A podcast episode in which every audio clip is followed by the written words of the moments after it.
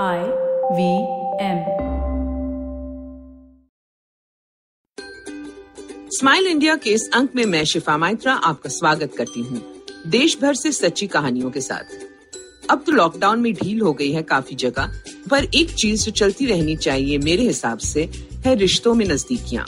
उस एक सहेली से अब भी बात करो जो आपको इतने महीनों तक कुकिंग सिखा रही थी। या अपने बच्चे के गाने की तारीफ़ अब भी करो।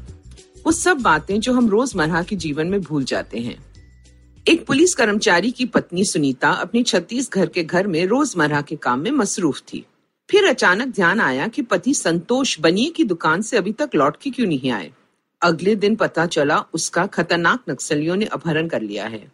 बड़े पुलिस अफसरों ने कहा, हम उसे ढूंढ लेंगे। तीसरे दिन तक सुनीता से रहा नहीं गया।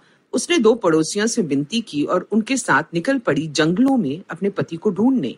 चार दिनों तक चलने के बाद वो लोग पहुँचे घने जंगल में नक्सलियों के गढ़ में। संतोष वहीं था और सुनीता की हिम्मत बढ़ी। उसने जाकर सरदार से कहा, मैं अपने पति को लेने आई हूँ। सब इस औरत की हिम्मत देखकर हैरान थे। कुछ घंटों उन्होंने आपस में बात की, सुनीता रोती रही और अंत में उन्होंने संतोष से कहा, जा, तू बड़ा खुशनसीब है, तेरी बीवी के प्यार से बड़ा कुछ नहीं। है ना, पूरी फिल्मी कहानी? मास्टर शेफ विकास खन्ना एक भारतीय हैं जिनके बारे में बात करना बनता है। वो इस वक्त अमेरिका में हैं, दोस्त खो चुके हैं महामारी के कारण पर उनका दिल हिंदुस्तान के लिए धड़कता है। लोगों ने उनसे पैसे मांगे तो उन्होंने दे दिए पर वे गरीबों तक पहुँचे नहीं। फिर विकास ने नेशनल डिजास्टर रिस्पॉन्स फोर्स से बात की। अब वो पैसे भेज रहे हैं और कोशिश कर रहे हैं कि हर अनाथालय और वृद्ध आश्रम तक राशन पहुँच पाए खुद लोगों से बात करके जैसी ज़रूरत हो वैसा सामान भेजते हैं। साथ ही उन लोगों के नाम पे डिश बना रहे हैं जिनको वो सलाम करना चाहते हैं, जैसे सोनू सूद और वर्खा दत्त। कौन कहता है बावर्ची सिर्फ़ खाना बनाते हैं? एक और बड़ी सही पहल शुरू की गई है बैंगलोर में। यहाँ पे पुलिस अधिकारियों ने फैसला किया है कि देसी आवारा कुत्तों को ट्रेनिंग दी जाए ताकि वो पुलिस फोर्स का हिस्सा बन पाए। हर थाने के बाहर के कुत्तों को खाना दिया जाता है। उनके रहने की सुविधा हो रही है। डॉक्टर से चेकअप और फिर ट्रेनिंग।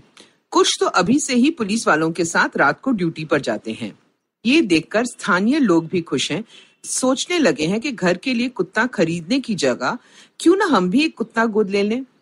आशा है बैंगलोर के बाद और भी राज्यों में पुलिस इस ओर ध्यान देगी। और ये जो किस्सा केरला से सुना मैंने, आपका भी दिल खुश कर देगा। राज़ी राधाकृष्णन एक तीस साल की विकलांग लड़की है, जिसकी सोचने की क्षमता भी कम है। वो एक खास स्कूल में पढ़ती है और वहीं सिलाई का काम भी सीखती है। लॉकडाउन के चलते परेशान थी, फिर एक दिन अचानक माँ से कहा, मशीन निकालो। फिर माँ की मदद से उसने मास्क बनाना सीखा। दिन रात मास्क बनाती रही और जब हज़ार मास्क बन गए तो कहा, मुझे स्वास्थ्य मंत्री के पास लेकर चलो। मंत्री के के शैलजा भी राज़ी की लगन देखकर भावुक हो गई। कहा कि मेहनत के लिए तुम्हें ये पैसे दे रहे हैं। पर राज़ी ने मना कर दिया और आश्वासन दिया कि और भी बना सकती हूँ। इसे कहते हैं सच्चे योद्धा। मास्क तो अब हम सबके जीवन का हिस्सा हो गए हैं। तो ये कुछ बातें हैं जो हमें ध्यान में रखनी चाहिए। जो एक बार पहनने वाला मास्क है, उसे दोबारा पहनने की कोशिश ना करें। जो कपड़े वाले मास्क हैं, उन्हें बाहर से आते ही गर्म पानी और साबुन से धो लें और फिर दो दिन सुखाने के बाद ही दोबारा पहने। मास्क एक दूसरे के साथ ना बांटे, हर किसी का निजी मास्क होना चाहिए। बाहर अगर आप अकेले हो, जैसे लिफ्ट में या कार में तो मास्क ना पहने। सिर्फ़ जब आप और लोगों के आसपास हैं तो ज़रूर पहने। कसरत करते वक्त ना पहने। और हाँ अगर कुछ सुंदर हाथ से बने मास्क लेना चाहते हो तो खादी ग्राम उद्योग की साइट पर जाएँ। आपके पैसों से आजकल जो बेरोजगार कारीगर हैं, उनकी सहायता होगी। अगर आपको ये पॉडकास्ट पसंद आया तो और दिलचस्प पॉडकास्ट सुनना न भूले आईवीएम नेटवर्क पे।